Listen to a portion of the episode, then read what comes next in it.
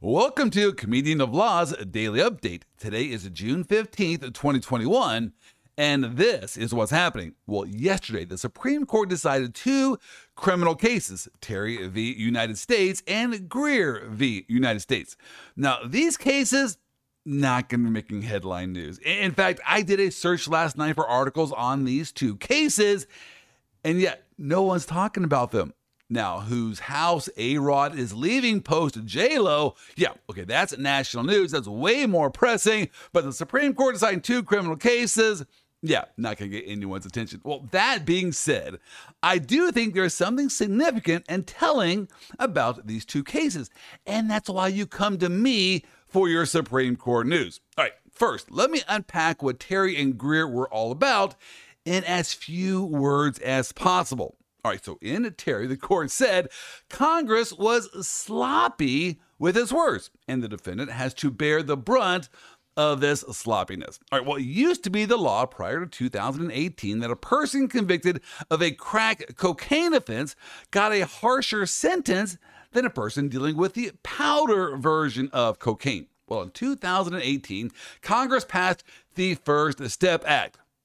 Okay, who's doing my uh, uh, slides? Yeah, I'm not sure that's the kind of first step that Congress was talking about. Well, they passed the First Step Act to change that disparity between crack and powder cocaine. All right, so as for those convicted prior to this change of the law in 2018, Congress and convicts could just ask for a re-sentence. But because of sloppy drafting, Congress didn't give this re-sentencing right to all of the previous convicts apparently there were, there were three tiers of criminals, and Congress only allowed for resentencing for tiers one and tiers two convictions, but not tier three. All right, Sotomayor, recognizing this was probably inadvertent, said, Have no fear. Congress, yeah, all they have to do is just pass a new law.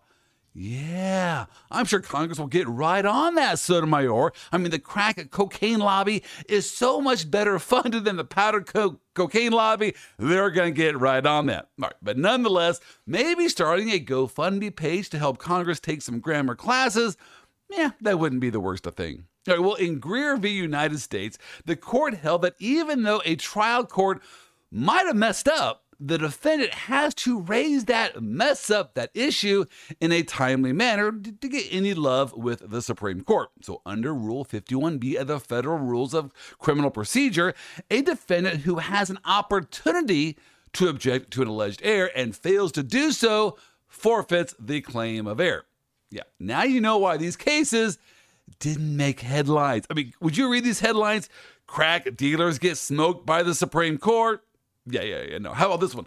Congress smoking something with crack cocaine law. Yeah, not, not that one either.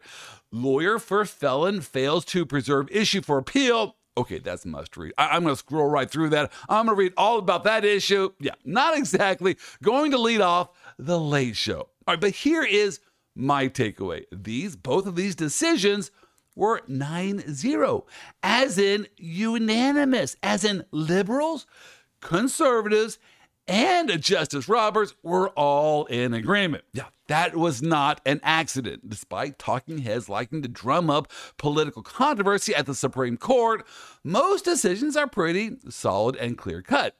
But I do have to admit, how bad for the courts below who were reversed 9 0.